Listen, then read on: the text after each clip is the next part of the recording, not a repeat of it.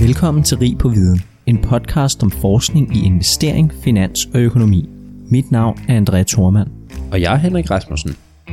Episoden har vi lavet i samarbejde med Nordic Finance and the Good Society for at kaste nyt lys på finanssektoren i Norden og diskutere en mere ansvarlig retning for sektoren i fremtiden. Målet om at udbrede forskning inden for området og skabe debat om den finansielle sektor støtter vi 100% op om. Tag et kig på deres hjemmeside nfgs.dk, hvor der ligger masser af fed forskning og seminarer om ledelse, bæredygtighed, pengepolitik og meget mere. Siden årsskiftet, der er renterne skudt i vejret, og her i slutningen af februar, der steg renten på de 10-årige amerikanske statsobligationer markant. Det gav store udslag i de globale aktiekurser, hvor især de højtflyvende tech-selskaber som Tesla og Zoom fik tæsk. Renterne, det synes jeg er et af de mest aktuelle emner for tiden inden for finans og investering. Og det har været det i lang tid. I dag skal vi både rundt om det aktuelle rentedrama på markederne, men vi dykker også ned i fundamentalerne bag renter og inflation for at forstå, hvad der styrer renterne på den lange bane. Vi er taget på besøg øh, hjemme hos øh, Lars Christensen, øh, som er økonom, øh, og øh, som er stifter og ejer af analysevirksomheden Money and Markets øh, Advisory, øh, og som blandt andet tidligere cheføkonom i, i Danske Bank. Øh, så tusind tak, fordi vi måtte komme, Lars. Tak. Øh, kan du ikke starte med at fortælle sådan lidt om, om dig selv og din karriere, og måske også øh, din øh, virksomhed her, og hvad I laver? Jamen, altså, jeg må sige, at... Øh jeg er, øh, jeg vil sige, jeg, jeg er økonom med, med stort ø. Jeg har, øh, jeg blev færdig som kendt polit i 1995, og har vel haft det privilegie, at jeg i al den tid, jeg har været økonom, har arbejdet som økonom. Altså, der er mange, der, der, bliver, der bliver uddannet økonomer af den ene eller anden slags, og så ikke arbejder som økonomer, som enten bliver embedsmænd, eller kommer ud og får en erhvervskarriere af en eller anden slags. Men jeg har sådan set arbejdet som økonom, som makroøkonom, øh, siden 1995. Først i fem år som, øh, som økonom i Økonomiministeriet, det daværende Økonomiministeriet, da Marianne Hjelved var, var økonomiminister, øh, og lave i den periode en masse policy-rådgivning, og, øh, og øh, var jo også talskriver for, for økonomiministeren i, i, i den periode. Og det lærte mig ret meget i forhold til det fundament om at forstå den politiske proces relativt til, hvad det betyder for økonomi. Jeg har skrevet utallige, ikke politiserede ting, men ting, der skal foregå inden for en politisk ramme. Og det betyder, at det lærer mig i hvert fald, at når, når jeg ser en eller anden pressemeddelelse fra et finansminister eller en centralbank, så, så de der fem år i økonomiministeriet, de lærte mig i høj grad at læse, hvad der står mellem linjerne, fordi jeg selv var med til at få fat meget af den slags ting, eller var med i den proces i den periode. I 2000 blev jeg så spurgt, om jeg ville komme over og arbejde i Danske Bank, og det sagde jeg så, øh, sagde jeg så ja til, og, øh, og, og øh, og var i Danske Bank i 15 år. Og, øh, og, en, og en lang del af den periode var jeg, var jeg, var jeg chefanalytiker og, øh, og chef for vores, det vi kan, vi, vores, det er fem år siden, jeg har forladt banken, men øh, øh, som, som, som blev kaldt emerging markets analysen, så jeg beskæftigede mig især med Central- og Østeuropa meget lang tid. Øh, det, var, det var også meget lærerigt. Det, det var det modsatte af at være i politik, fordi du kommer meget, meget tæt på, at der skal være noget konkret. Altså jeg elsker finansielle markeder, fordi de finansielle markeder i modsætning til, hvad en tidligere finansminister har sagt, ikke er hysterisk. øh, de finansielle markeder er super objektive, fordi de finansielle markeder afspejler øh, millioner eller retter milliarder af menneskers faktiske beslutninger. Ikke for at, at, at signalere en eller anden politisk opfattelse, men for at forbedre sin egen situation. Og, og, øh, og, og der er selvfølgelig hele tiden forskellige opfattelser i markedet, ellers vil der ikke være nogen handel. Så det, at der er nogen, der køber og sælger af hinanden, afspejler jo, at man har forskellige opfattelser af til, hvor prisen på de aktiver skal hen. Eller man simpelthen skal bruge de aktiver, man skal have en agurk, man skal have en liter mælk. Øh, men hvis man køber en aktie, er det fordi, man tror, den skal op i værdi relativt til markedsprisfastsættelsen. Eller det modsatte, hvis du sælger den, så er det fordi, du har den anden opfattelse. Så markedet afspejler også divergerende opfattelser, men, men ligevægten mellem de her synspunkter øh, er, er efter min mening, det får man sige, hvis man bevæger sig over sådan en finansiel teori, så har jeg sådan set den opfattelse af, at markerne i det store hele, det vi kalder efficiente, de afspejler al den viden, der er tilgængelig på et givet tidspunkt. Det betyder ikke, at markedet aldrig tager fejl, det tager markedet ofte. Det er bare svært at finde nogen, der konsistent er bedre til at se, hvad der sker i markedet, end, end, øh, end, øh, end markedet selv at jeg så har levet af, i, i, i hvert fald de sidste 20 år, og prøve at gøre det i et eller andet omfang, det er så noget andet. Men, men det, det er i hvert fald handler om at jeg vil sige, gå ind i, den, ind i det der med den der ydmyghed, det har jeg nok haft, øh, selvom de fleste vil sige, at jeg ikke er nogen særlig ydmyg person. Jeg er en relativt højt råbende øh, øh, øh, økonom med meget klare holdninger, men, men, men, men, men markedet er som regel det, jeg tester mine holdninger op imod. Øh, og, jeg, og jeg har sådan det der udgangspunkt, at markedet nok er tættere på at ret end de mest højt råbende analytikerne. Øhm, men, men når man er 15 år i en virksomhed, så, så kommer der også på et tidspunkt, hvor man ligesom øh, siger, okay, hvad, hvad skal der ske nu? Og, og i 2015, der, øh, der stod jeg i en situation, hvor jeg tænkte, der var efterspørgsel efter økonomen Lars Christensen, snarere end en danske bankøkonom. Og det kunne jeg jo godt se. Og der var også et behov for en selvstændighed, og så var der også et behov for at lave noget akademisk. Altså, øh, jeg har det nok haft det sådan, at da jeg blev færdig på universitetet, øh, der, der var jeg tiltrukket af ideen om en forskerkarriere. Men jeg er også som person meget ekstrovert, og der skal også ud, og der skal ske noget med en relativt høj frekvens. Så jeg havde svært ved øh, den der siger, at jeg skal være fuldtidsforsker. Men det har hele tiden ligget der. Og, øh, og derfor i, i, i 2015, der sad jeg op i Danske Bank og, og startede Markets Money Advisory, som jo sådan set har til formål at rådgive både aktører i de finansielle markeder, men altså også Øh, policymakers, regeringer og centralbanker og det har jeg været heldig at, at, at, at, at kunne gøre i de sidste fem år med en, en, en lille afstikker i et år i, i, i Euroinvestor. Øh, hvor, jeg, hvor jeg øh, midlertidigt opgav min selvstændighed, men, men ikke opgav mit, mit, øh, mit, mit virksomheds CVR-nummer. Øh, og, og, og så har jeg så også fået den mulighed at lave forskning, og det er jo det, så jeg gør på CBS nu, øh, som del af, af det projekt, som hedder Nordic Finance and the Good Society, som, som I jo også laver podcast sammen med. Øh, på Center for Corporate Governance på, på CBS. Og det har været, da, da, da jeg fik mulighed for at komme med på det projekt, der var det ligesom at sige, okay, det er det ultimative for mig, fordi så kan jeg få lov at lave den akademiske forskning, jeg gerne vil have, men jeg kan samtidig bevare en, en, en betydelig tilstedeværelse i, i gåsøjne i virkeligheden, i, i rådgivningen af virksomheder, regeringer, centralbanker og andet, pensionskasser og sådan nogle ting, om hvad, hvordan verden ser ud. Øh, og og det, det, er, det er næsten for mig at se det, den, den, den optimale verden at være i. Ja, fordi der er jo noget sindssygt interessant i det her, fordi nu har du både siddet i praksis, og nu sidder du så øh, mere på sådan, øh, det akademiske, kan man mm. sige. Ikke? Så når du nu har siddet på begge sider af bordet, altså, øh, hvor synes du så, der er den største mangel? Er det praktikerne, der mangler det mest det akademiske, eller er det akademikerne, der mangler mest, og øh, ligesom havde en føler ude i markedet? Og, altså, ja.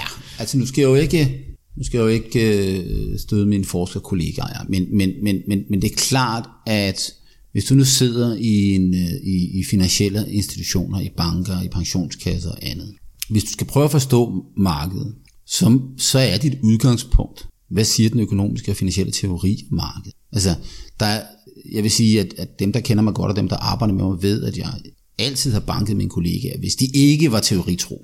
Altså, det der med, at man bare selv sidder og opfinder sin kommentar. Altså det, det der noget af det, og nu har jeg jo været bankøkonom i 15 år, men, men hvis der er noget, der virkelig pisser mig af, sådan fagl, så, så er det sådan fagligt, altså tjusk fagligt. Altså kom, folk, der kommenterer om et eller andet, som er, er meget billigt taler. vi kender dem alle sammen, de her bankøkonomer, som optræder, som taler i lignelser billeder, og hvor man tænker, hvad for en model ligger der bag? Hvad for en empirisk analyse, hvad for en teoretisk analyse ligger der bag ved den her opfattelse? Og hvis der ikke er en teoretisk baggrund, og hvis der ikke er en empirisk, statistisk fundament for det, du siger, så er det meget sandsynligt, at den der mavefornemmelse, du har, den ikke er ret meget værd. Den er måske god til et, et, et to minutters soundbite. Modsat over i den, i den akademiske verden, der må man sige, der er vi ret langt fra virkeligheden ofte. Ikke? Der er vi sådan noget, når du har, altså jeg har, jeg har, har, har for en måneds tid siden fået at vide, at et paper, som jeg har skrevet om amerikansk pengepolitik, sammen med min, min forskningskollega i Sydafrika, Hilton Hollander, øh, som er professor på Stellenbosch Universitet, hvor jeg har øh, indtil for nylig har været research associate. Vi skrev papir for tre år siden, som nu i år forhåbentlig bliver publiceret i en journal. Men Lars, jeg men, også, øh, vi skal nok prøve ja. at bestræbe os på at få den her episode ud, før ja. der er gået øh, tre et halvt år. Det er jo nemlig det. Men, det, men det, er, det, det der mit pointen, ikke? Altså, jeg, skal sige, jeg, jeg synes nok, at den akademiske verden kan lære mere af, af den praktiske Praktisk. verden. Og det kan gøres uden at opgive fagligheden. Og det er det, der er min pointe. Det handler ikke bare om at stå op og være sådan øh, tv-bankøkonom. Det handler om at lave relevante, brugbare ting. Og det er det, jeg synes, vi gør i, øh, i, i Nordic Finance Good Society projekt. Det er jo faktisk også noget af det et eller andet sted, vi skal gøre i dag, mm. fordi jeg er sikker på, at øh, nu skal vi jo tale om det her, som jeg personligt også synes er, at, altså især lige nu, øh, det er et af de mest aktuelle, hvis ikke det mest aktuelle emne øh, inden for, for de finansielle markeder i dag, øh, altså renter, og jeg er også sikker på, at du har hørt en masse sludder og vrøvl igen en tid omkring rentemarkeder.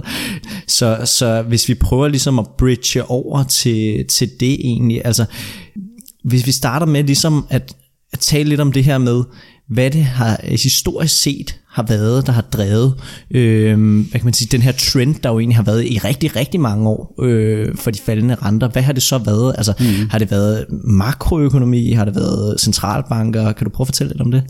Hvis jeg nogensinde har haft råbt af ansatte og øh, kollegaer øh, i min tid i den finansielle sektor, så en af de ting, som, som, som får mig til at reagere, det er, når folk de siger, at det, renten er prisen på penge. Så bliver jeg stjernetosset ganske enkelt, fordi øh, øh, renten, renten er ikke prisen på penge. Prisen på penge er det inverse af, hvad man kan købe for penge. Ikke? Penge, det er det, vi bruger til at lave transaktioner med. Og hvis man kan stille sig selv et spørgsmål om, fordi det er forhold mellem pengepolitik og rente, vi taler om her. Der er simpelthen, når vi taler rente, så har der altid en tendens til at sige, at det er Nationalbanken, der bestemmer renten, eller Centralbanken, eller Federal Reserve, eller ECB, der bestemmer renten. Og øh, det, bestemmer, det er så sådan et eller andet makroforhold, der bestemmer, hvad de gør med det, og så, øh, så, så styrer de det. Og så kan man stille sig selv det spørgsmål, hvad nu hvis der ikke var nogen centralbank? Hvad nu hvis der ingen penge var? Hvad hvis der nu var en Robinson Crusoe-økonomi og en Friday-økonomi? Og øh, Robinson Crusoe han kommer og siger til Friday, jeg vil godt låne en kasse bajer.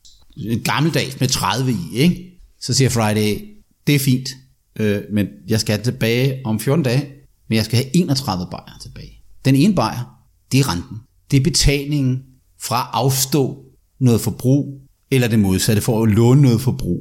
Så renten kan godt eksistere i en verden uden penge. Modsat. Hvad nu hvis, hvis, hvis, hvis vi siger, der, der ikke er penge, men Friday han vil sælge den her kasse til Robinson Crusoe. Så siger han, jeg har en kasse og så siger Robinson Crusoe, den vil jeg godt købe. Den koster ikke 1.500 kroner, fordi der er ingen penge. Den koster 8 bananer og en kokosnød. Okay, så det er altså relative priser, det er bananer og kokosnød på den ene side versus bajer. Der kan, i, i den her verden, uden penge, kan der ikke opstå inflation. Ja? Fordi det er relative priser, der er ikke et absolut prisniveau. Så derfor så har Milton Friedman, den amerikanske Nobelpristager og økonom, øh, jo ret, når han siger, inflation is always and everywhere a monetary phenomenon. Så der kan kun opstå inflation, hvis vi har penge. Og modsat kan renter altid være der, lige meget om der er penge eller ej. Ergo er det forkert at prøve at forstå renter ved at tage et monetært perspektiv. Vi skal vi snarere prøve at finde ud af, hvad, hvad er det, der bestemmer vores tidspræference, for at jeg godt vil have de der øl nu, i stedet for om et år. Og derfor så man sige, det er også at forstå den underliggende strukturelle historie. Og derfor kan man sige, problemet er i virkeligheden, at de her to, de, de, bliver, de bliver jo presset sammen. Fordi centralbanker kommunikerer jo ved, at sige noget om renten. Ikke? Altså nu sætter vi renten op eller ned, og medierne skriver, nu er renten sat op eller ned. Og det gør de også i en eller anden, en eller anden del af rentemarkedet. Det er jo ikke sådan, at de sætter renten op og ned på 30-årige danske realkreditobligationer. Vel? Men de har en eller anden påvirkning, og der er også en likviditetseffekt. Så, så det er rigtigt, at pengepolitikken kan påvirke, hvad renten gør, i hvert fald på kort sigt. Men det, der optager mig Øh, forskningsmæssig del af mit, mit, mit projekt øh, i, i, på Nordic Finance Good Society-projektet er at prøve at finde ud af, hvad er det egentlig, der har været den underliggende årsag til netop den her lange nedadgående trend i renterne, og er det noget, der skal fortsætte? Fordi hvis man er bank eller finansiel sektor, så ultimativt for at forstå, hvad er det for en forretningsmodel, man har, så er det ret udfordrende med den her meget lave rente, og især en meget flad rentekurve, altså at renter med lang tidshorisont har en, en rente, som stort set er den samme som renter med kort tidshorisont. Øh, for normalt så en del af forretningen er jo øh, at, at, at modtage noget indskud og så investere langt. Ikke? Når vi tager over for, inden for makroøkonomisk teori, så har vi jo sidste 40 år talt om en lodret Philips-kurve, som Philips-kurven i sin oprindelige formulering handler om, at der er en sammenhæng mellem nominelle lønstigninger, skråstreg inflation og arbejdsløshed. Lærer alle om, både dem, der læser kan mærke, og dem, der læser kan polit eller kan okon, om på første års prøve.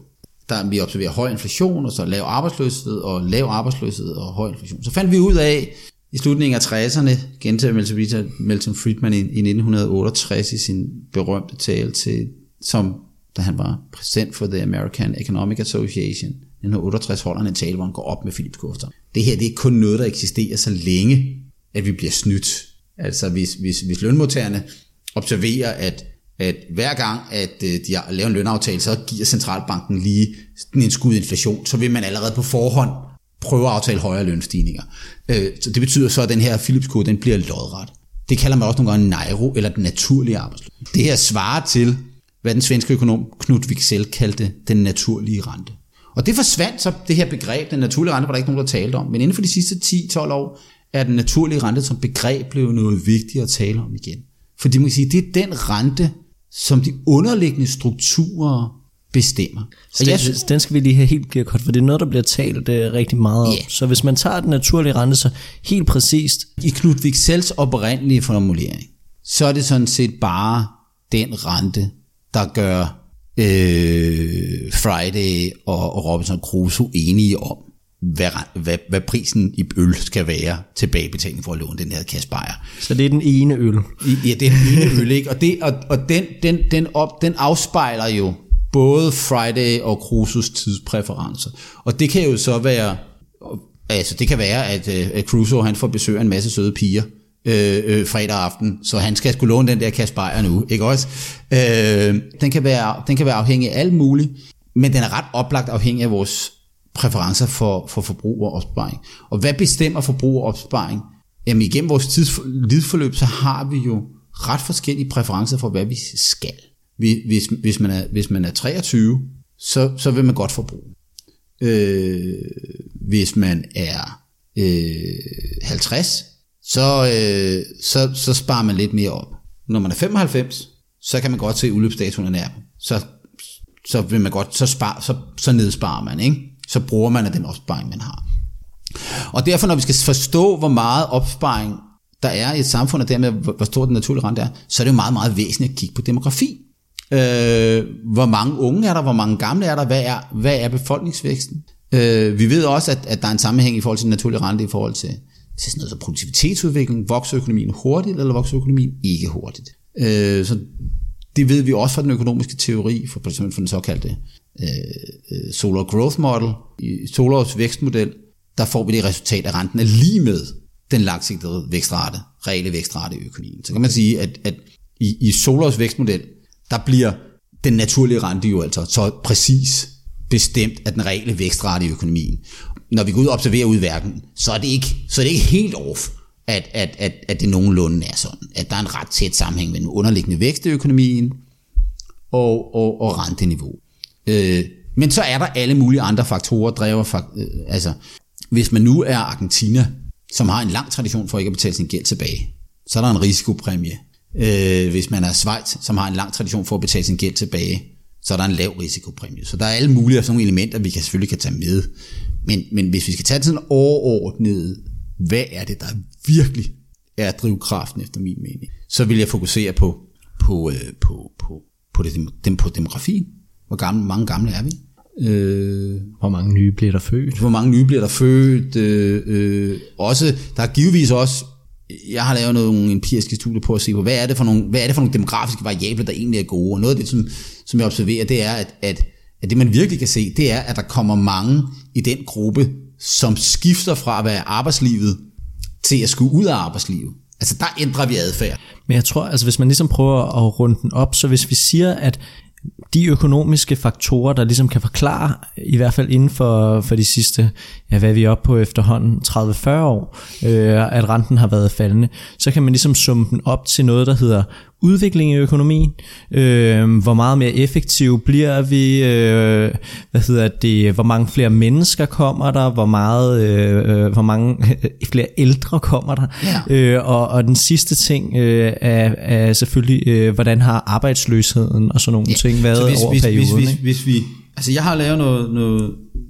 nogle empiriske studier på, både på hvad de lange renter, skal vi sige 10-årige amerikanske statsobligationsrenter, det er sådan, og 30-årige amerikanske statsobligationsrenter. Det er det, vi i de finansielle markeder vil Det er sådan benchmarken for, hvad er den lange rente? Godt. Det er nogenlunde, hvor den 10-årige amerikanske rente er. Modsat så taler vi om korte renter, enten de pengepolitiske renter, altså i USA for eksempel, Fed Funds Rate, øh, og har empirisk i virkeligheden gået tilbage til de sidste 6 årtier, så begyndelsen af 60'erne og frem til, til nu. Hvis jeg nu tager den økonomiske teori, men det samtidig skal være noget, der er brugbart, ikke? fordi du siger, du kan godt se, at der er meget teoretiske modeller, så tager vi bare det her, og så siger, hvad kan egentlig forklare både de korte og lidt lange renter? Og øh, så kan man tage de forklarende faktorer, så kan man jo så dekomponere, hvad er det egentlig, der er sket, hvilke af de her faktorer er det, der har været vigtige i forskellige perioder. Konkret har jeg taget øh, udviklingen i BNP øh, per capita, altså hvor meget som virkelig fanger produktivitetsvækst. Og ovenpå det ligger altså inflationen. Øh, og jeg tager og kigger på den, det, vi kalder potentiel BNP. Altså en underliggende trend snarere end konjunkturbevægelserne. Fordi vi skal godt fange det element for sig selv. Når vi lægger real BNP og nominel BNP sammen, så får, eller, og, og inflation sammen, så får vi nominel BNP. Så det er indkomstudviklingen i samfundet per capita. Så kigger på, øh, på befolkningsvæksten. Det skal sige, det er bare amerikanske data. Og så hvor meget vokser den befolkning. Og der er en stor historie befolkningsmæssigt. Nogle gange så siger jeg, at, faldet, nogle gange så siger jeg, at det fald, vi har set i renterne siden 2008, det skyldes af en verdenskrig. Og så bliver folk meget forvirret. Men, men hvis man nu forestiller sig, at øh, efter 2. verdenskrig kommer der en masse amerikanske soldater hjem, de møder nogle kvinder, får nogle børn. Det er det, vi kalder babyboomer-generationen. De babyboomer, de bliver altså født slut 40'erne, 50'erne. Hvis du fødte nu i 1946, så lige året efter 2. verdenskrig afsluttes, og lægger den normale tilbagetrækningstid i det amerikanske arbejdsmarked til, den er 63 år. Så når gennemsnitlige amerikanere trækker sig ud af arbejdsmarkedet, når de er 63 år gamle. 46 plus 63 til 2008. Det er sådan lidt paradoxalt, at det rammer det her. Det er ikke det, der udløser krisen. Det er bare en meget, meget væsentlig faktor, der kommer oveni der. Og, og, og, og, og derfor så hvis vi kigger på både på befolkningsudviklingen og på arbejdsstyrkevæksten, fordi dem, der er, bliver født i, i slut 70'erne, begynd, øh, slut 40'erne og begyndelsen af 50'erne, de kommer ind på arbejdsmarkedet i 60'erne. Og der får vi altså en høj vækst der underligt. Og så begynder de at trække sig ud af arbejdsmarkedet fra omkring 2000-2005-8 stykker, og så går det ret stærkt lige nu. Ikke også? Så, så befolkningsvæksten tager ind til forklarende variabel. Men altså, fordi, og igen for lige at, at ja. den fuldstændig clear, altså lad os nu lege sådan et meta-eksempel, hvor der ja. ikke havde været centralbanker, der havde interveneret ja. øh, pengepolitisk. Altså, havde renterne så været lige så lave i dag, på ja. baggrund af de økonomiske faktorer? Ja, renterne havde fuldt, fuldt øh, i det store hele det samme mønster. Øh, jeg men jeg vil godt lige vende tilbage til den der element om, hvordan netop, fordi det vi taler om, der, er, det er virkelig centralbankerne, skygger, de prøver at ramme den rente, som, som er sat af de her strukturelle forhold. Men vi lige får afslutte de strukturelle forhold.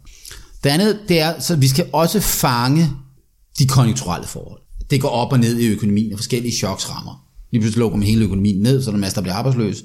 Øh, folk bliver mere eller mindre bange. Det påvirker deres opsparingsadfærd osv. Det fanger jeg konkret i mine modeller ved at kigge på beskæftigelsen relativt til befolkningsudviklingen. Kigger ikke på arbejdsløsheden, men den fanger jo nogenlunde de samme svingninger. Og det viser sig også, hvad Og endelig, for at forklare nominelle renter, så kigger jeg også på variationen i inflationen. Og grunden til, at jeg gør det, det er, at hvis jeg skal låne nogle penge, så er jeg jo en verden med penge og med inflation. Hvis der er høj inflation, så vil jeg kræve høj og volatil inflation, så vil jeg kræve en højere præmie for det. Hvis, hvis inflation er 10%, så vil jeg kræve den realrente, jeg nu vil kræve, plus 10% kompensation for inflation. Men hvad nu, hvis inflationsvariansen er høj? Det er den jo oftest, når inflationen er høj. Så vil jeg yderligere have en præmie oven i det. Og det, det, det, jeg konkret gør i mine modeller, det er at kigge på glidende 10 års varians i den amerikanske inflation. Og det viser sig altså at være en meget, meget øh, vigtig faktor i forhold til at forstå noget af det fald i renterne, vi har set, ikke de seneste 20 år, men især fra begyndelsen af 80'erne og frem til til, til begyndelsen af nullerne. Øh, fordi der fik man så at sige pengepolitikken under kontrol, man fik inflationen ned, og man fik stabilitet i inflationen. Øh, den præmie, man betalte for den her variant, den var meget, meget høj.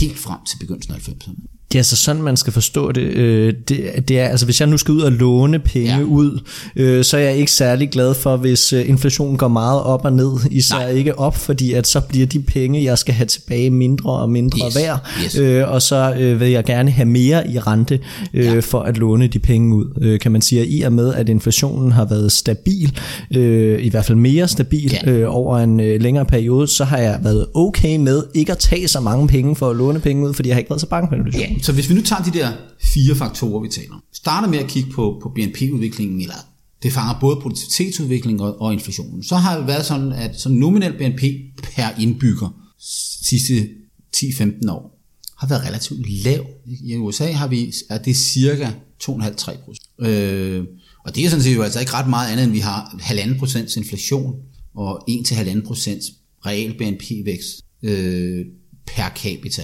Det der også er sket, det er så, at, at der er sket noget med befolkningsvæksten.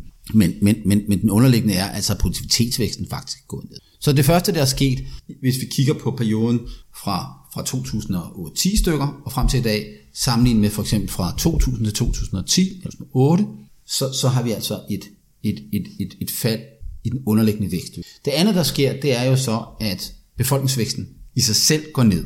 Der er også en aldring og sådan nogle ting, men det er så lige meget, hvordan, altså hvis vi tager forskellige typer modeller, så tilsiger de alle sammen det samme. Men der er lavere befolkningsvækst, og det trækker også ned. Og det er faktisk ret markant den effekt, vi har. Især hvis vi kigger på, på sammenlignet med 90'erne i USA, der havde vi meget høj befolkningsvækst. Vi havde relativt meget immigration til USA. Immigration til USA er faldet, til trods for Donald Trump, hvad han har sagt, så har vi haft en ret lang periode med at bidrage til, til befolkningsvæksten i USA fra immigration er blevet noget mindre. Hvis vi kigger på det her inflationsvariansbillede, så har inflationen været ekstremt stabil. Øh, og det har den sådan set været siden begyndelsen af nullerne. Vi har sådan set haft en inflation i USA, som er et, et tak mindre siden 2008, end den var før 2008. Men fra 2000 og frem, der har amerikansk inflation været meget, meget stabil. Og en del af det er måske også, at vi i dag ved meget mere om, hvad der styrer inflation og renter. Ja, og, og centralbank, centralbankerne kommunikerer det. Ikke også? Altså hvis man går tilbage i, i 70'erne, så når, når den amerikanske centralbank gjorde noget, så gjorde den det bare. Altså den, den fortalte ikke markederne, nu gør vi et eller andet. Den fortalte slet ikke markederne, hvorfor den gjorde det, eller hvad for nogle målsætninger. Altså det er jo kun inden for de sidste 10 år, at vi har fået en egentlig inflationsmålsætning i USA. Vi hører jo ofte, at pengepolitikken er meget lempelig, og så er forklaringen, det er jo, I kan bare se, at renten er meget lav. Hvad jeg her siger er, at de her strukturelle forhold, som vi her taler om, de tilsiger, at renten skal være lav. Renten, pengepolitikken er ikke lempelig, fordi renten er lav, når de strukturelle til, forhold tilsiger det. Renten, eller pengepolitikken er lempelig, hvis centralbanken får presset markedsrenterne, de korte renter, under den her strukturelle niveau. Mm. Det mener jeg for eksempel, at Federal Reserve gør lige nu. Så er pengepolitikken lempelig. Og den bedste måde, vi kan observere, om pengepolitikken er lempelig eller stram på, det er at se på, hvad der sker med markedets opfattelse af, hvad der skal ske med inflationen. For hvis Milton Friedman har ret, og det har han, inflation is always and everywhere a monetary phenomenon, så kan vi bare gå ud og observere i markedet, hvad markedet forventer om inflationen. Det kan vi jo aflæse direkte i statsobligationsmarkedet, fordi vi har jo det sådan, den amerikanske stat udsteder såkaldte tips, som er øh, øh statsobligationer, som er knyttet til inflationen. Så hvis vi tager en renten på en tips, 10-årig tips, og på en almindelig obligations renteforskel på de to afspejler markedets inflationsforventning for de kommende 10 år. Og, og, og, og de ligger lige nu tæt på 2,5 procent. Øhm, altså over Federal Reserves målsætning. Der, det skal lige siges, at det, det ændrede sig for nylig jo, ikke? Ja, det er kørt op, ikke også? Men det, men, men, men det store billede er altså, centralbanken har en lempelig eller en stram pengepolitik. Ikke om renten er høj eller lav, men om renten er høj eller lav relativt til den naturlige rente. Og det, der, der bliver jeg også lige nødt til at slå ned, ja. øh, fordi det er relativt vigtigt her, øh, at en af dine pointer, det er jo også, at øh, de sidste øh, mange år har, øh, selvom mange har talt om en lempelig pengepolitik, så har den nok ikke øh, nødvendigvis været så lempelig endda, fordi at, at man skal tage det her forhold med yeah. omkring øh, den naturlige rente, altså den ene øl, øh, og øh, hvad hedder det, øh, de makroøkonomiske faktorer, yeah. som styrer det. Men, men det jeg så gerne vil vide, det er, hvis centralbanken nu så havde ført en lempelig politik, havde det så påvirket den naturlige rente i en nedadgående rente? Altså, kan eller... ikke styre den naturlige rente. Den er ligesom givet af, af de strukturelle, af de reale, det vi kalder reale forhold i økonomien. Men, men, men, men, men det, der er en kerneudfordring, vi kan snakke om her, det er jo, hvad nu hvis den naturlige rente er meget, meget lav? Hvad nu hvis den naturlige rente faktisk er negativ? Og de, øh, de resultater, jeg får, peger på, at den naturlige rente, både den lange og den korte i USA, er meget, meget, meget tæt på 0. Og måske endda for de korte renter under 0. Det vil sige, at hvis inflationen for eksempel i USA altså Konkret så øh, de modeller, jeg har lavet for de korte renter, altså for de pengepolitiske renter i USA, indikerer, når vi er i en, det vi kan kalde en steady state, når der ikke er for meget arbejdsløshed, ikke for lidt arbejdsløshed, og, øh, og økonomien øvrigt vokser underliggende med de underliggende trends i økonomien, så skal den amerikanske pengepolitiske rente nok være omkring 1,5 procent. Øh, nominelt. Hvis man så har 2 procent inflation, så har man jo altså en realrente på minus en halv. Og det kan man sige, så begynder vi jo altså at få en udfordring. Hvad hvis der kommer et chok til økonomien, så skal renten endnu længere ned. Og, og konkret så, øh, så de, de studier, jeg har lavet på den, på den pengepolitiske rente, tilsiger for eksempel, at den amerikanske pengepolitiske rente i 2020 i, i andet kvartal, altså da coronachokket og nedlukningschokket rigtig kørte igennem amerikansk økonomi og verdensøkonomien, der skulle den amerikanske rente have været minus 3%. Og det ved vi som bekendt, det har den ikke været på noget tidspunkt. Og vi skulle også have haft negative renter i 2008. Hvis centralbanken ikke er klar over, hvordan den skal føre pengepolitik, når renten skal være minus 3%, svaret er, at centralbanken i stedet for at styre renten, skal trykke nogle penge, for den kan trykke uendelig mange penge. Efter min mening var hovedårsagen til det, der skete i 2008-2009, ikke en boligmarkedsboble, ikke too big to fail, ikke en, en bankkrise, men at den underliggende naturlige rente faldt, og da der så kommer et chok, som så var foranledet af noget andet, så skulle den amerikanske rente have været negativ. Og Federal Reserve var i 2008 ikke operationelt, og det var ingen heller andre, andre centralbanker, der var klar, operationelt klar til at operere. Hvad gør man, når renten er negativ? Det fandt Federal Reserve så heldigvis relativt hurtigt ud af. Men hvis man havde opereret et system, hvor at man havde styret pengebaseudvikling, hvor mange penge man trykker, i stedet for at styre renten, så havde vi ikke fået den krise 2008-2009. 2020 viser, at da renten skulle være minus 3%, hvad gjorde Federal Reserve så? Øjeblikkeligt begyndte Federal Reserve så at lave de her kvantitative lempelser. Og vi kan se, det virkede øjeblikkeligt. Amerikansk økonomi har rettet sig meget hurtigt. Og min pointe er jo sådan, sådan set, at krisen er overstået, og at, at, at vi er sådan set tilbage til startpunktet lige om lidt i amerikansk økonomi. Men det er måske også det, der ligesom er farligt, hvis vi har den her psykologiske nulgrænse, mm. hvis centralbankerne eller aktørerne ude på markedet tænker, at der er en eller anden barriere ved 0%, renten den skal ikke under det, mm. så kan vi komme til at føre en pengepolitik, som måske er inefficient, fordi at nulgrænsen i virkeligheden, den er ja. fuldstændig kunstig.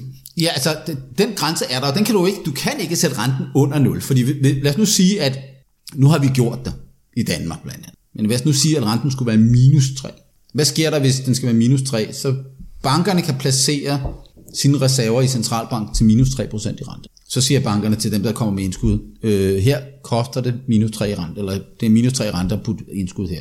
Så siger man, okay, så finder jeg fandme på noget andet. Så tager jeg pengene med hjem og propper dem i adressen. Ja, spørgsmålet er jo selvfølgelig, hvor den grænse ligger, for den er minus 0,6 ja, i dag. Og, og, og den, den, den grænse er jo tydeligvis ikke 0, men den er højere end minus 3. Den er nok, hvis vi sagde til samtlige danske husejere, at de ville miste 3% af deres indskud om året, så tror jeg nok, de ville finde på noget andet at placere dem i. Så der er en effektiv, der er en effektiv nedergrænse. Og, og derfor så må centralbanker jo finde på noget andet at gøre. Det, det, noget de kunne gøre, det var jo for eksempel at hæve deres inflationstarget fra, lad os sige, fra 2 til 3. Så vil man jo automatisk få en højere nominel rente. Og det er den, de styrer efter. Så det vil løse en del af problemet. Øh, det har, og det har Fed sådan set, Federal Reserve sådan set gjort. Man er gået fra at have 2% inflationstarget til at have average inflation target. Og nu må sige, hvad, hvad er det? Det er, at inflationen skal være 2 over tid. Så hvis den er under 2 en periode, så skal den være over 2 en periode. Hidtil har de haft sådan en politik om at holde den under 2%. ECB, den europæiske centralbank, har faktisk en målsætning, der hedder tæt på, men under 2%. Og det kan man sige, okay, kunne man ikke så bare sige, at der er andre centralbanker, der har 2% plus minus 2%, eller 2% plus minus 1%. Okay, det giver mega mening. Der er også andre ting, det vi kalder level targeting, hvor vi kigger på prisniveauet. Så hvis prisniveauet skal stige med 2% om året, så hvis vi har ligget, det kun har vokset med 1,5%, så skal vi jo en periode være over. Så de ting, det har man diskuteret rigtig meget teoretisk i de senere år, og centralbankerne er begyndt at lytte mere til det. Jeg har talt meget om det, og skrevet meget om det, især om det, der hedder øh, uh, GDP targeting og sådan nogle ting, som er en helt anden, ikke er en helt anden diskussion, men, men som kommer uden for, hvad vi skal snakke om i dag. Men, men, men i forhold til renten, så er vi altså der, hvor at det udfordring er for centralbankerne. Altså rent operationelt. Den udfordring tror jeg, at Federal Reserve har løst. Det, der stadig er lidt svært oven i mit hoved øh, at forstå, det er, hvis centralbanken fører meget lempelig pengepolitik, bør det så ikke påvirke øh, inflationen på den måde? Folk låner penge, bruger dem, og jo, priserne så stiger. Jeg vil sige det på den måde, at hvis, hvis, hvis, hvis for mig at se, så er den måde, vi kan se på om inflation, om pengepolitikken er lempelig eller ej, ikke om renten er lav, eller om der bliver trykket mange penge, men om outcome er det. Altså, at hvis inflationen er lav, så er pengepolitikken ikke lempelig. Hvis inflationsforventningerne er lave, så er... Og så må man sige, hvorfor er det så ikke det? Men så må man så sige, jamen hvis nu for eksempel vi kigger på rentesiden af det, så må det være fordi, at den rente, vi har, den er lavere end, end, end, end den naturlige rente. Så holder, så, eller den er højere end den naturlige rente. Mm-hmm. Så det kan godt være, at når, hvis, hvis, hvis nu er vi i en situation, hvor den naturlige rente realt er minus 1%, og centralbanken holder en rente på 0, jamen så er penge, eller realt holder en rente på 0, jamen så er pengepolitikken for stram, selvom renten er 0. Øh, vi, vi kan også se det i forhold til pengemængden, eller i forhold til pengebasen. Øh, hvor mange penge, nu har jeg jo tit talt om, jamen centralbanken trykker alle de her penge. Jamen hvad nu hvis altså, prisen på penge er bestemt både af udbud af penge, men lige så høj grad af efterspørgselen efter penge. Og det der er jo sket i forhold til efterspørgselen efter penge, det er, det ene for eksempel er, at aldringen af befolkningen gør, at der er flere risikoaverse indbyggere. Det vil sige, at efterspørgselen efter det, vi kalder sikre aktiver, er gået op, inklusiv altså kontanter. Så pengeefterspørgselen stiger som følge af aldring af befolkningen. Det andet, der er sket, det er jo, at vi har ændret den finansielle regulering, så vi nu fortæller alle finansielle institutioner, banker, pensionskasser og alle mulige aktører, at de skal holde flere sikre aktiver. Flere kontanter, flere statsobligationer. Det øger også penge. Og så er der det faktum selvfølgelig, at der er givetvis også et eftershock af 2008 som har ændret adfærden, som har givet noget, vi bliver nødt til at have de her sikre aktiver, for det kan godt være, at der ikke er dollar til rådighed, hvis der måtte ske et eller andet. Øh, det kan vi jo se på virksomheder og sådan noget, holder betydeligt flere kontanter, du, end de gjorde for eksempel i 2006.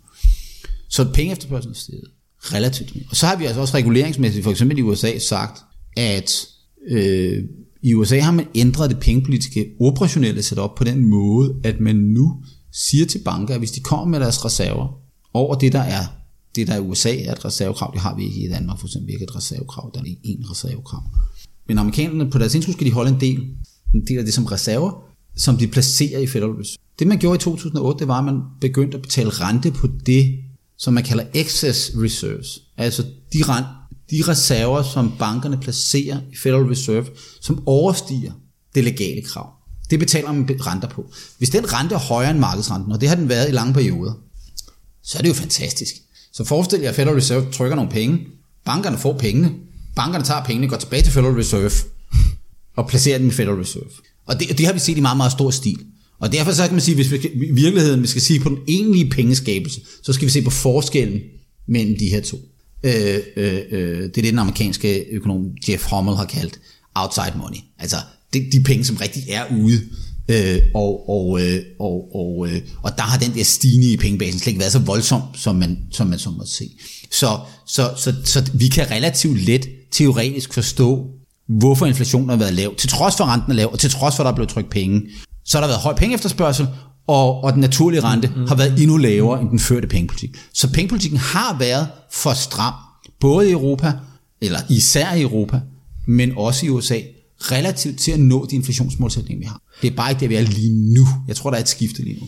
Den måde, man fører pengepolitik øh, øh, nu og har gjort øh, hvad sine sidste 10 år, måske det her med de kvantitative lempelser, påvirker det de her øh, makroøkonomiske faktorer anderledes, end øh, man måske gjorde øh, tilbage i tid, øh, i sådan noget 70'erne, hvor man bare direkte trykker penge i stedet for ja. at købe obligationer. Er, er der noget der? Jeg skulle sige, altså, der er jo basalt set, det man har gjort, har man jo hele tiden gjort. Det har jo altid været sådan, at centralbankerne, øh, øh, når de øger pengebasen, så gør de det konkret ved at trykke nogle penge, for de penge, der køber de nogle aktiver. Og de aktiver, de som regel køber, det er statsobligationer. Og, og øh, det, det kan have forskellige formål, øh, men så der er sådan set ikke nogen ændring. Det der har været forskellen er omfanget af det.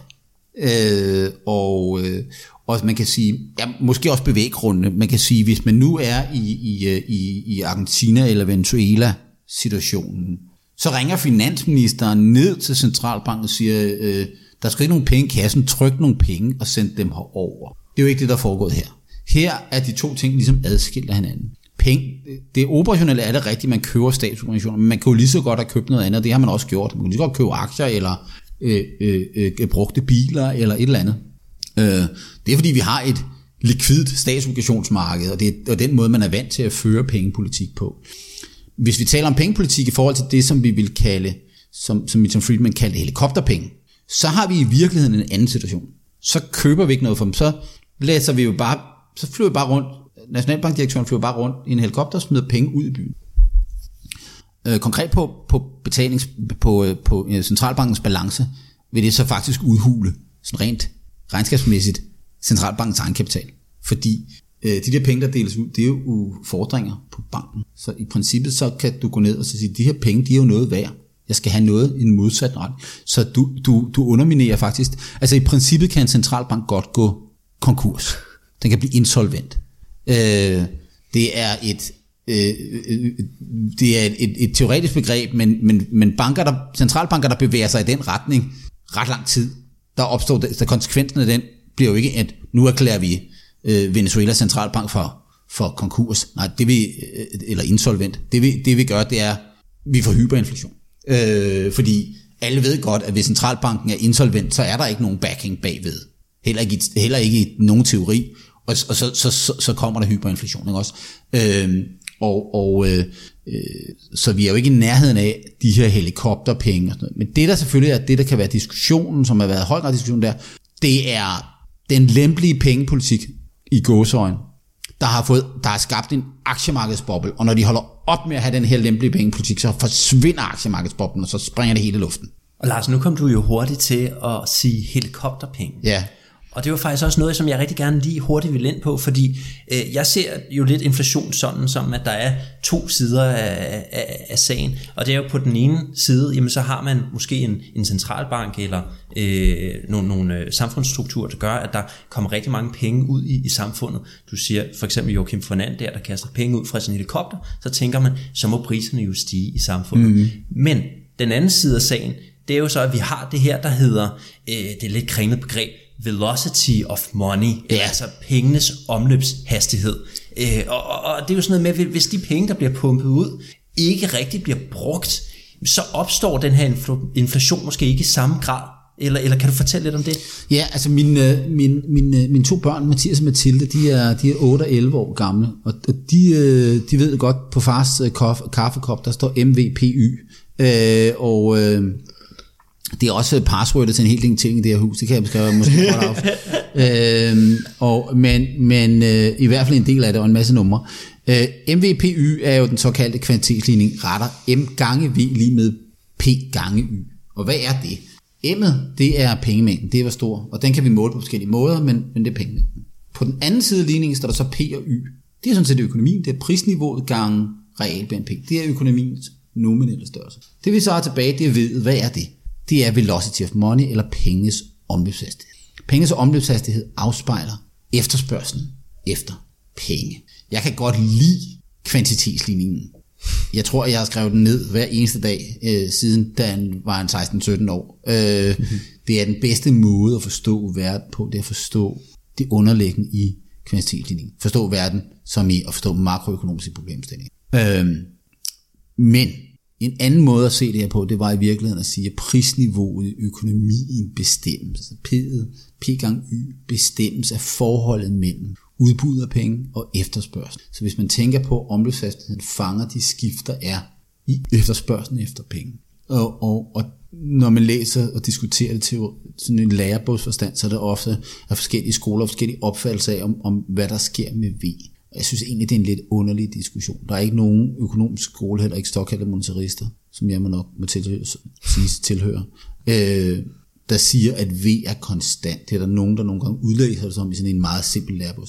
Spørgsmålet er, om V er bestemt af en underliggende trend i økonomien, som på samme måde som når vi bestemmer øh, øh den, naturlige den naturlige rente, rente, så er den naturlige omløbshastighed også bestemt af de, stort set de samme faktorer, det også viser empirisk. Ja, den er jo Spørg... helt ligesom renten faldet, den her velocity of money. Ja, jeg skal sige, der er nogle strukturelle forhold, der har været meget klare, at øh, både i USA og Europa har vi har haft en meget lang periode med faldende underliggende efterspørgsel efter eller, eller øh, øh, faldende omløbshastighed. Den faldende omløbshastighed svarer en til en til en stigende penge efterspørgsel. Og det vil sige, at når, når, når velocity of money falder, så stiger, så svarer det til en stigning i efterspørgselen efter penge, så, så vi kan i princippet trykke flere penge, uden at få inflation. Og det er jo så det, vi også har gjort, ikke også? Ja. Og hvis vi ikke trykker penge, så får vi deflation. Og det kan sige, det er derfor, det har været svært for centralbankerne at gå så en skabe inflation, fordi jeg hele tiden vurder, undervurderet den der underliggende bevægelse i det her, også fordi de insisterede på at prøve at føre pengepolitik via renten og ikke via styre penge bag. Men øh, vi kan jo også have nogle choks til efterspørgselen til velocity of money. Det skete i 2008 i USA og i verden. Det, der sker i 2008, her er helt konkret. Du kunne godt lave tre-fire podcaster bare om det emne, eller måske otte. øh, men, men et meget væsentligt element er, at da Lehman Brothers kollapser, så forsvinder meget stor del af det, der hed primary dealer systemet. Primary dealer systemet var i virkeligheden et system, hvor man på daværende tidspunkt havde omkring 40 internationale og amerikanske banker, som kunne stille dollar til rådighed, der kunne låne dollars ud i det globale finansielle system. Det var ikke Federal Reserve, der gjorde det. De var så at sige agenter for Federal Reserve. De lånte pengene i Federal Reserve og lånte dem videre til for eksempel Danske Bank eller Nordea. Da Lehman Brothers kollapser, så klipper man den der elegant. Så forsvinder i virkeligheden muligheden for at få adgang til dollarlikviditet globalt. Det Federal Reserve så gør, det er, at Federal Reserve så laver aftaler med centralbanker i hele verden. For eksempel Danmarks Nationalbank om, det såkaldte swap lines, om at de kan låne dollars af Federal Reserve, som så centralbanken, for eksempel Nationalbanken, kunne læne ud til Danske Bank eller noget det. Eller. Men, men, men, men da det her sker, så forsvinder lige pludselig adgang til dollars, og så kommer der altså den her desperation, hoarding af, af dollars. Vi hamstringer dollar, vi skal alle sammen have dollar, fordi nu kan vi ikke bare låne dem mere. Det var, og, og, og, og hvis man konkret ser på det, så kollapser velocity of money i 2008, og det er det. Det er chokket til det globale finansielle system, der får det hele til at bryde sammen. Hvis det ikke var sket, for eksempel ved at Federal Reserve havde været i stand til at give dollars operationelt fra day one af til hele finansielle system, så var den der hoarding ikke kommet, så var det der chok havde været meget, meget mindre. Så havde 2008-2009 aldrig udviklet sig til den krise, som der. Men, men, men, men, men, men elementet af det her, det er, at der kan altså godt være sådan nogle skift i omløbshastigheden. Nu har vi jo, hvis vi kigger, regner omløbshastigheden i USA for eksempel i 2020, så er den også kollapset. Men den har kollapset på en meget anden måde, fordi hvis, hvis det havde været sådan et deflationært chok som i 2008, så var banksystemet kollapset i USA.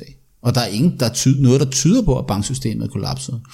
Inflationsforventningerne kollapsede umiddelbart, men kom hurtigt tilbage, og er nu højere end hvor de var før krisen. Aktiemarkedet kørt op, boligmarkedet højt. Der var ikke noget, der tyder på, at det fald i omløbshastigheden i penge, der har været det mål, det fald i omløbshastigheden, egentlig har været et fald i omløbshastigheden i penge. Og det der i virkeligheden er sagen her er, at alle vores økonomiske data er fuldstændig ødelagt af den her nedlukning. Altså, hvis, hvis, hvis, hvis, lige nu har vi noget af det, vi kan se, det er, amerikan, den amerikanske stat, skal blive sådan i pengepolitiske termer, så den amerikanske stat har fundet ud af, at vi skal, føre, vi skal føre finanspolitik ved at sende folk en check.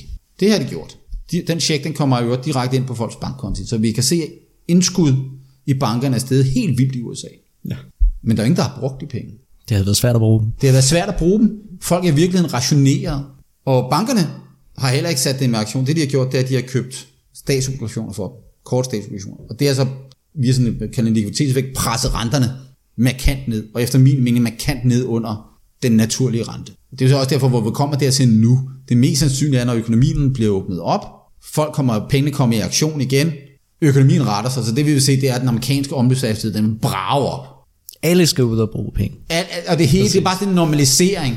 Og derfor, når, når det sker, for den givende pengemængde, for en given pengemængde, og, og lige pludselig vi får det her, så får vi virkelig en ret stort inflationært chok. Og det er sådan set det, vi jo nu er begyndt at kunne se i markedets inflationsforventninger, som har kørt ganske kraftigt op, især siden årsskiftet.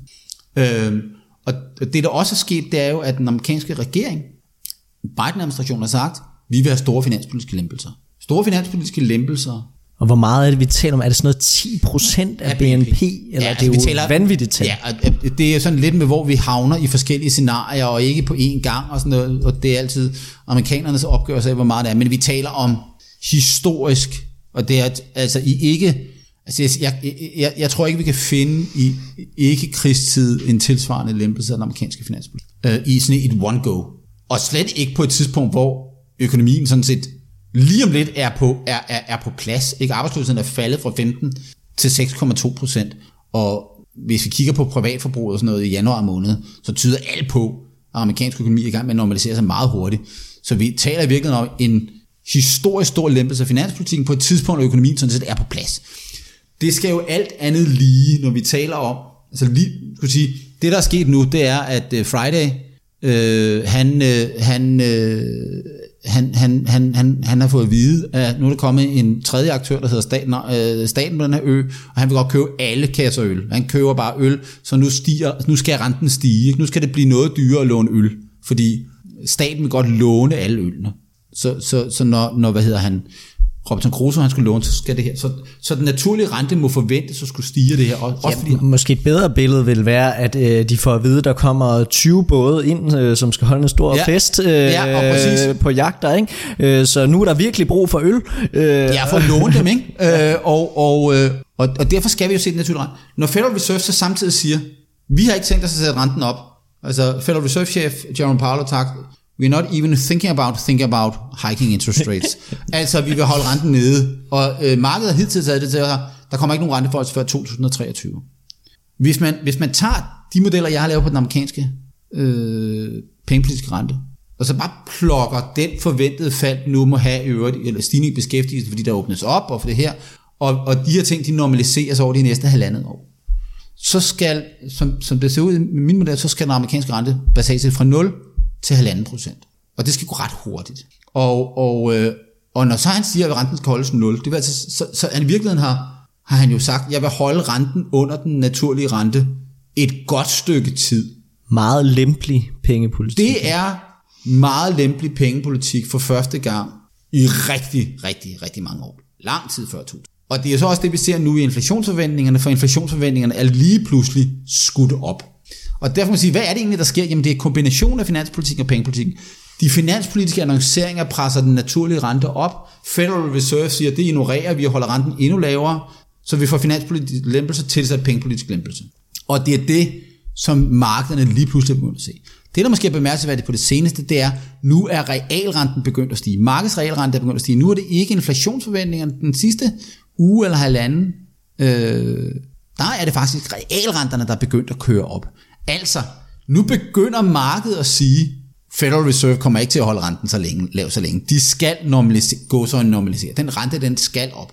Øh, og, og øh, Så det, hvis jeg bare lige ru- runder den der, fordi det, det er jo netop det, du skrev, ikke? Altså ja. du skriver, øh, Fed-renten kan blive halvanden procent, før du ved det, ikke? Ja. Så vi startede med at tale om øh, naturlige renter, øh, og nu slutter vi nærmest ved at tale om naturlige renter, ikke? Jo, fordi altså. den naturlige rente dikterer sådan set, hvad Fed skal gøre. Feds opgave er øh, at skygge den naturlige rente. Hvis den prøver at afvige fra den naturlige rente for længe, så opstår der enten deflation eller inflation.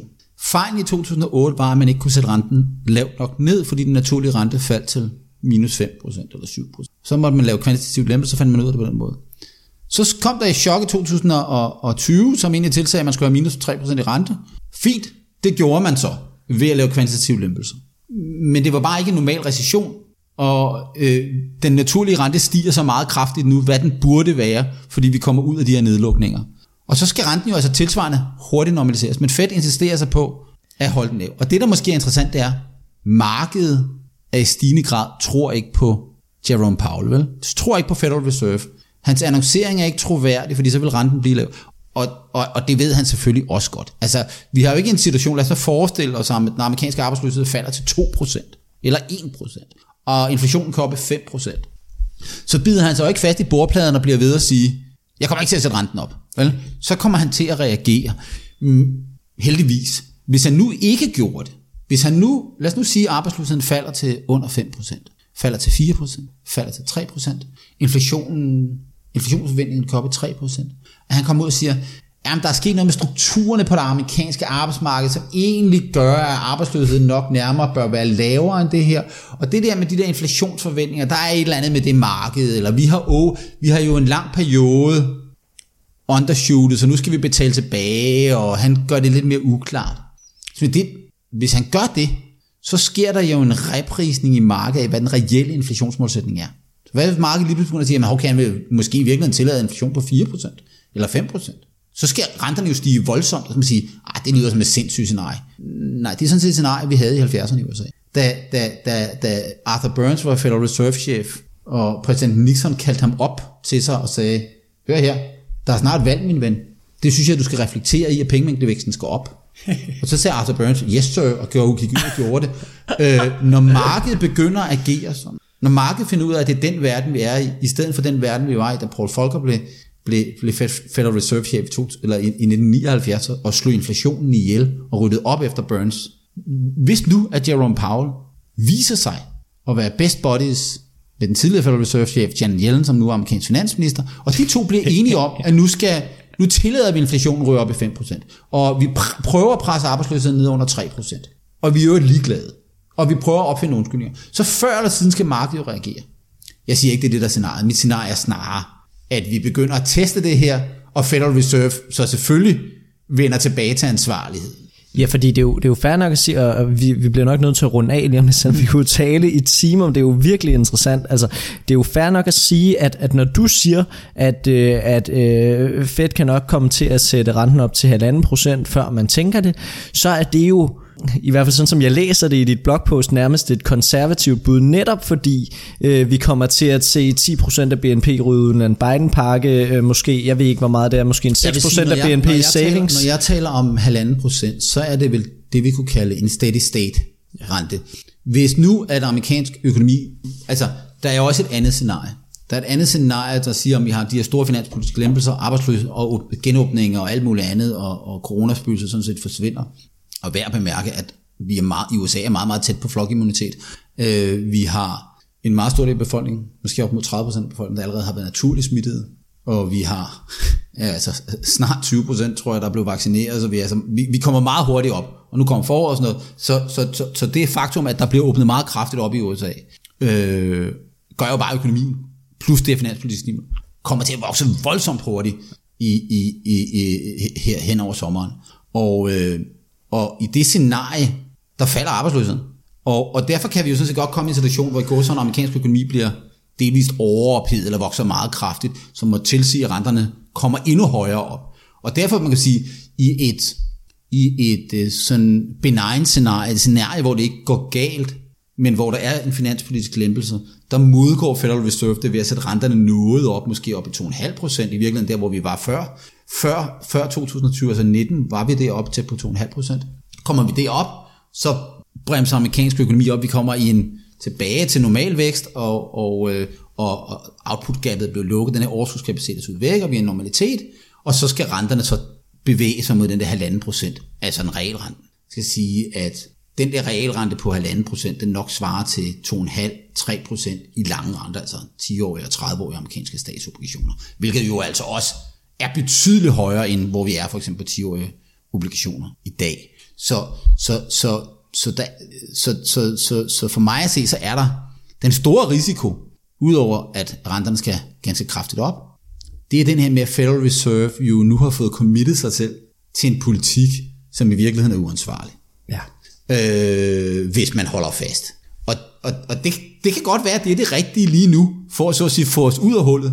Men hvordan får, du, hvordan får du bevaret din troværdighed omkring det, du siger, hvis du inden for et halvt år efter, du har sagt, vi are not even thinking about, thinking about hiking rates, fjerner kvantitative lempelser og begynder at tale om renteforholdelser øh, så vil du gøre noget ved din troværdighed. For mig virker det jo ret naturligt, at, at efter vi har haft en, en coronakrise øh, med lav inflation og, og, og en masse stimuli, jamen så, så begynder renterne og inflationsforventningerne langsomt at, at, at stige op igen, øh, og, og der kommer et eller andet boost fra noget finanspolitik og, og, og en anden øh, buffer, som er bygget op under krisen. Men, men jeg vil gerne høre dig, de her langsigtede faktorer, altså demografien, den aldrende befolkning og, og at folk sparer mere op, de her fundamentaler, tror du, de har ændret sig fra det regime, vi har været i de sidste 10 år? Eller tror du stadig, at, at der på den lange bane kan, kan fortsætte med at, at være faldende renter? Mm, altså man kan sige, at det der, er, det der jo sådan set er lidt interessant, det der er sket, det er, at øh, det har fået mig til for første gang i mere end 10 at tale om, at pengepolitikken er for lempelig. At tale om, at renterne nok strukturelt skal op, eller i hvert fald konjunkturelt. Det skal jo så siges, at når jeg så taler om, at Fed-fondsrenterne skal op, så taler vi om halvanden procent nu, men eller vi taler 2% inflation, så taler vi altså tredje minus en halv procent i realrente i USA. Øh, og vi taler, vi taler måske amerikanske 10-årige statsobligationer på 2,5-3 procent, som er præcis det, vi var inden 2020. Så, så, så, så de modeller, jeg har, de tilser jo sådan set bare no, tilbagevenden til normalen. Og det taler, det taler heller ikke noget om, at at Federal Reserve kommer til at lave nogle fejl. Det er ikke noget, der handler om, at Federal Reserve lige pludselig bliver 70-agtig og vil lave, skabe en masse inflation. Det er bare det, der skal ske for at normalisere, og den normalisering, den sker altså meget hurtigt. Mm, men den underliggende træk har jo, er jo svært at se, hvad det egentlig er, der får... Altså jeg vil sige, at det der... De, de, de væsentlige faktorer, den lave produktivitetsvækst, den er meget, meget... Altså produktivitetsvækst kan vi ikke forudsige, vel? Der sker ting, der er perioder, hvor befolkningsvæksten har jo sådan været ret entydigt nedadgående. Men hvis vi bare tager de prognoser, der ligger for den amerikanske befolkningsudvikling for de næste 10-15 år, så er der ikke noget, der tilsiger, at det skal være til. Altså så taler vi befolkningsvækst i USA på 0,5-0,7 procent om året. Det er ret lavt i forhold til, hvad vi har været vant til. Det svarer til, hvad vi har haft de sidste 10 år. Så, så, så, så, så, øh, så det er lidt underligt at sidde og tale om, og, og nu skal renterne op og sådan noget. Men den underliggende historie er jo, at renterne skal være meget, meget lavere, Ja, på lang end, end, end, end da jeg fik min sådan, øh, debut i de finansielle start- markeder for, for mere end 20 år siden. Ikke? Altså fordi, og det er jo meget interessant, hvis man taler med folk af forskellige alder, hvis man taler med en, øh, en, en hører nogle, nogle af bankøkonomerne i dag, de, unge, de yngre bankøkonomer, det vil sige nogen, der er omkring 30, øh, de, de kender kun en verden efter 2008. De tror, at øh, øh, en amerikansk rente, den skal være, imellem- sådan en 10-årig rente skal være imellem 1 og 2 procent. Øh, og hvis du så taler med en, der er 55-60 år, så fortæller han dig om, at, øh, at øh, ja, men altså i 90'erne, der talte vi øh, 5-6 procent i amerikanske obligationer. Hvis du så tager øh, øh, øh, en, en dansk pensionist, der købte parcelhus i, øh, i, i Brøndby Strand i, i 1972, så siger han, Nå ja, men vi har jo betalt øh, 22% i realkreditrente. så så det er jo, der er jo nogle aldersmæssige ting, som er ret interessante det her. Ikke? At der er virkelig en meget, meget stor forskellige opfattelser af, hvad den der rigtige rente er. Men op i mit hoved, så de underliggende strukturer betyder altså, at vi skal tænke et renteniveau, der er noget højere end hvor vi er nu, men markant lavere end hvor vi var før 2008. Det vil sige, for de pengepolitiske renter, de korte renter, 1,5 procent, for de lange renten 2,5-3 procent i amerikansk verden. Det er lidt anderledes i Europa, men ikke markant anderledes. Hmm. Godt bud. Tak for det, Lars. Men jeg tror desværre, vi er løbet tør for tid, og øh, jeg synes, det har været øh, fantastisk at høre om det, og vi vil meget gerne tage fat i dig igen, Ja, hvis vi kan få ja, er velkommen til at lave episode 2. Det var en fornøjelse. Kæmpe fornøjelse. Tak for det. Tak fordi du lyttede med til Rig på Viden. Vi håber, du blev klogere og vil lytte med en anden gang. På genhør.